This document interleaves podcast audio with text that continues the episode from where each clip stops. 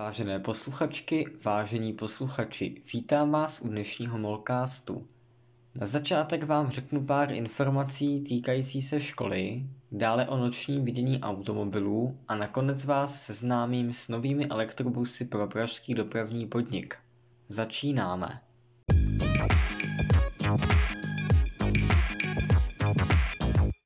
Začneme tedy školou.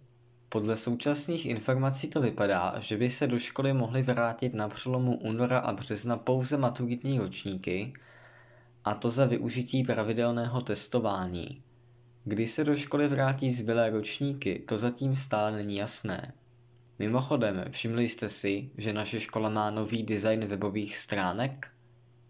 Nyní začneme první téma našeho podcastu, kterým je bezpečnost v dopravě konkrétně tedy automobilové noční vidění. Někdo má jízdu v noci rád, jsou prázdné silnice a nikde nikdo, což ovšem kolikrát svádí k tomu přidat plyn, jenže pokud zrovna nejedete po dálnici, číhají na vás nepředvídatelná rizika, která leckdy včas nezachytí ani nejmodernější laserové lampy.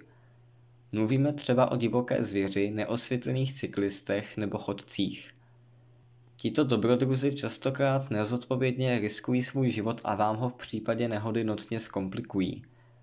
Zvýšit bezpečnost nočního provozu však pomáhají ještě dva systémy nočního vidění, pasivní a aktivní.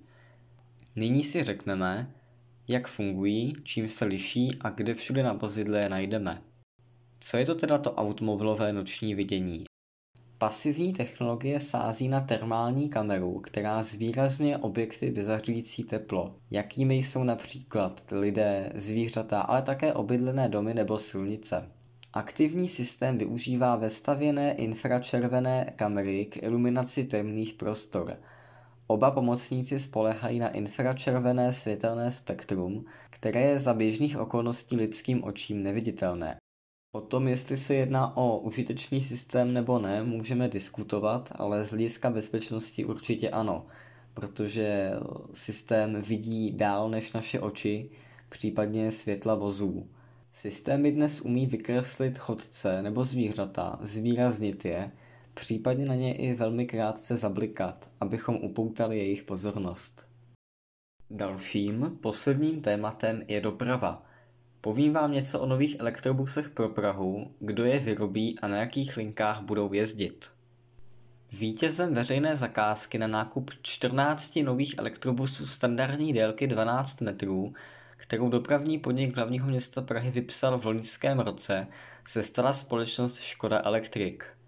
První elektrobus Škoda e-City by v rámci této zakázky měl do Prahy dorazit na sklonku letošního prosince, zbylých 13 elektrobusů pak na začátku příštího roku.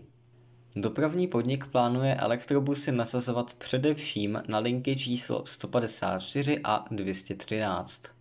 Celková hodnota zakázky je 207 milionů korun.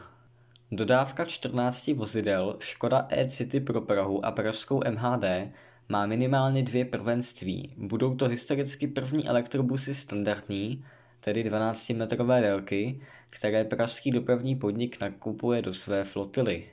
Současně je to první dodávka elektrobusů, kterou Škoda Electric realizuje na platformě autobusů Temsa.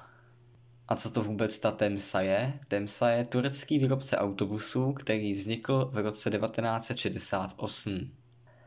A co to tedy je i ta Škoda e-City? Jedná se o 100% nízkopodlažní bateriový elektrobus kategorie M3 s celopasovou klimatizací a přepravní kapacitou 69 osob.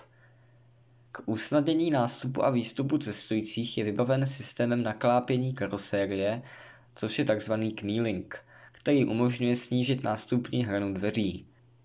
Tento systém uvítají zejména starší cestující, cestující z kočárky a vozíčkáři.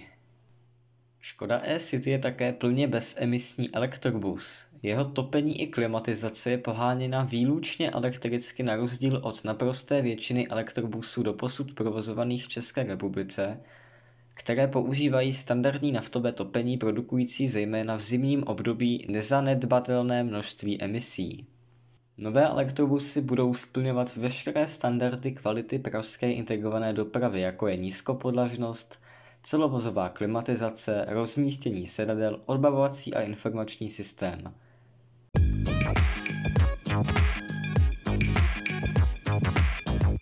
Vážené posluchačky, vážení posluchači, toto bylo poslední téma dnešního podcastu. Děkuji vám za pozornost a těším se zase brzy někdy naslyšenou.